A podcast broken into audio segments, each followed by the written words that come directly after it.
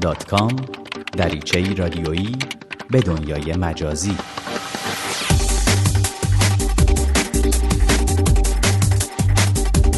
سلام. با یه برنامه دیگه از سری دات کام با من حامد پارسی همراه هستید. تا گشت و گذار رادیویی دیگه داشته باشیم در دنیای اینترنت و فناوری های جدید.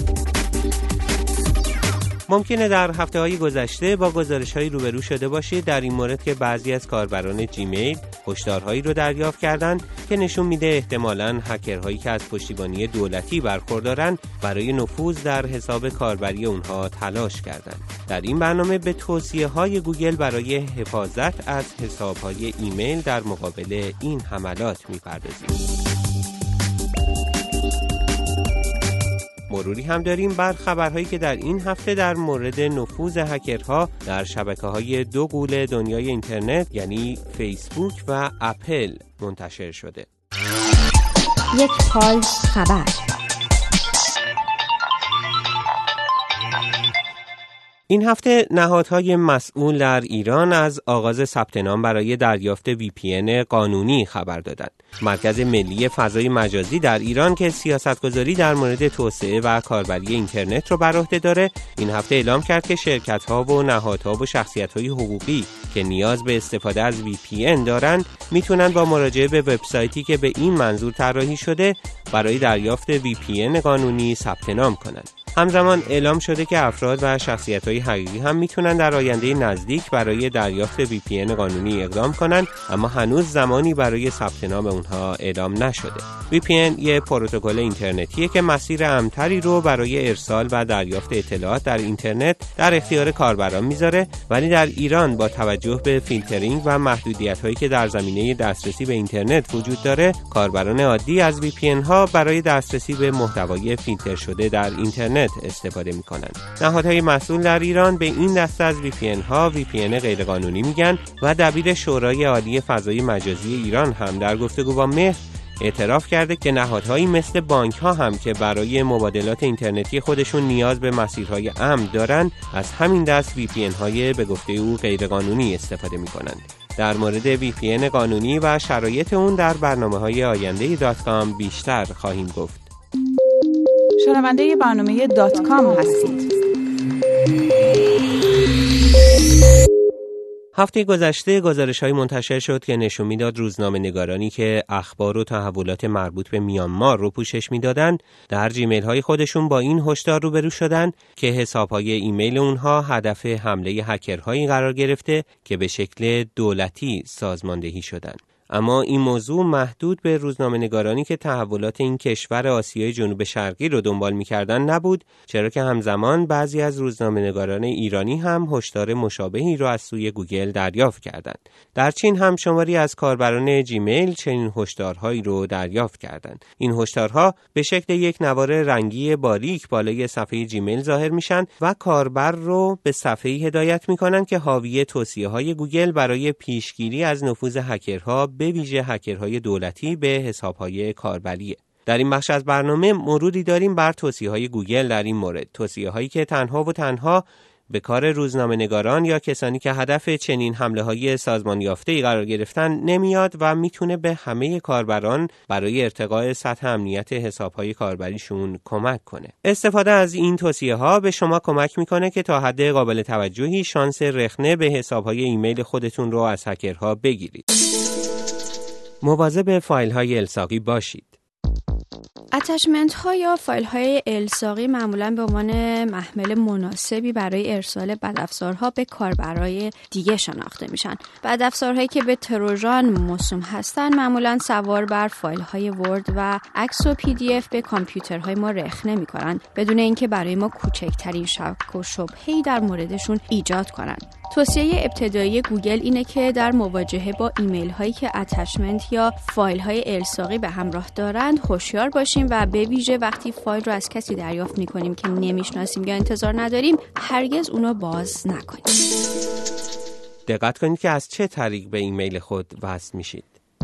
توصیه بعدی گوگل اینه که دقت کنید صفحه‌ای که برای ورود به ایمیل خودتون از اون استفاده می‌کنین صفحه اصلی جیمیل باشه. یکی از روش های معمول برای سرقت نام کاربری و رمز عبور اینه که هکرها شما رو به صفحه هدایت می‌کنن که شباهت زیادی با صفحه اصلی ورود به ایمیل داره و حتی برای چنین صفحه ای آدرس مشابه جعل می‌کنن که الزاما در یک نگاه نتونین اونو از صفحه اصلی بازشناسی کنید به این ترتیب با ورود به یک صفحه جعلی این چنینی شما با کمترین دردسر نام کاربری و رمز عبورتون رو به هکر تقدیم می‌کنید. رمز عبور مطمئن و قدرتمندی داشته باشید. رمزهای عبور هر چقدر پیچیده‌تر باشن دستیابی به اونها برای هکرها سختتره. بهترین رمزهای عبور رمزهایی هستند که از بیش از شش کاراکتر تشکیل شده و ترکیبی از حروف کوچک و بزرگ، اعداد و کاراکترهایی مثل علامت سوال و تعجب باشن. از اون بهتر استفاده از یک رشته کلمه مثلا یک جمله است که به ترتیبی که خودتون می‌دونین مختصر و رمزگذاری شده باشه. مثلا در چند جای جمله به جای حرف آی از علامت تعجب استفاده شده باشه یا به ترتیب قراردادی خودتون کلمات در اون مختصر شده باشند. همیشه از نرم افزارهای بروز شده استفاده کنید. اگر از طریق موبایل به ایمیل های خود وصل میشین دقت کنین که آخرین نسخه از نرم افزار رو در دست داشته باشید که اشکالات و اختلالات احتمالی و شناخته شده در اونها رفع شده باشه. در مورد مرورگرهای اینترنتی هم همیشه مرورگر خود رو به روز بکنین و ترجیحاً از مرورگرهایی مثل کروم استفاده کنین که به طور خودکار و بدون دخالت شما به روز میشن. به این ترتیب ریسک استفاده از یک مرورگر به روز نشده رو کاهش میدین. حساب کاربری خودتون رو دو مرحله ای کنید. بعضی از حساب های کاربری مثل حساب های جیمیل و فیسبوک امکان ورود دو مرحله رو به شما میدن. یاهو همین امکان رو در کشورهای معدودی به کاربراش داده. استفاده از این ویژگی کار رو برای هکرها سختتر و سختتر می‌کنه به شکلی که اگر رمز عبور شما رو تصاحب کنند بدون کد دیگه که گوگل یا فیسبوک برای شما ارسال می‌کنه امکان ورود به این اکانت رو نخواهند داشت. اگر از تلفن هوشمند یا تبلت استفاده می کنید هم اپلیکیشن Google Authenticator کد مرحله دوم رو برای شما بازسازی می‌کنه و لازم نیست برای کد منتظر دریافت پیامک از گوگل بمونید. فیسبوک هم البته از طریق اپلیکیشن موبایلی خودش امکان بازسازی کد مرحله دوم رو به شما میده.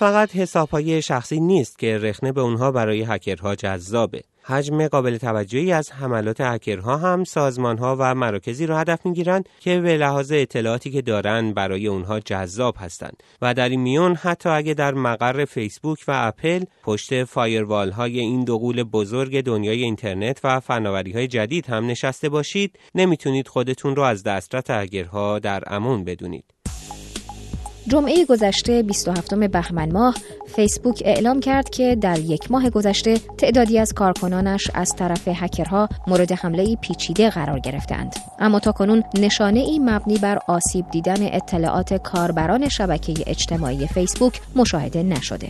به گزارش رویترز فیسبوک اعلام کرد که ماه گذشته بعد از مراجعه تعدادی از کارکنانش به وبسایت یک شرکت توسعه دهنده تلفن‌های همراه لپتاپ‌هایشان مورد حمله یک بدافزار قرار گرفته که یکی از پیچیده ترین و خطرناکترین حملات شناخته شده اینترنتی بوده.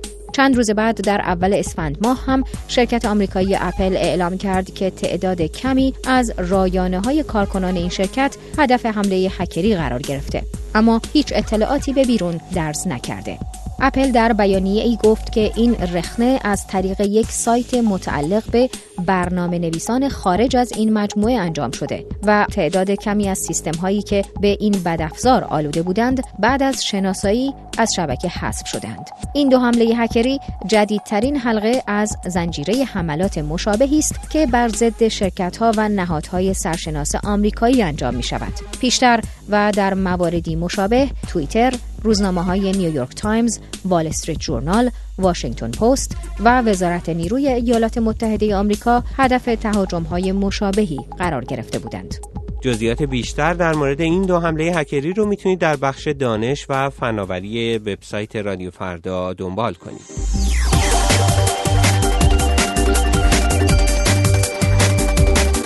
در پایان یک برنامه دیگه از سریه دات کام هستیم در اجرای این برنامه همکارانم مانیا منصور و نوشین سید حسینی با من همراه بودند. با ما به نشانی الکترونیکی .com at radiofarda.com در تماس باشید یا ما را در صفحه فیسبوکی این برنامه به نشانی facebook.com farda دنبال کنید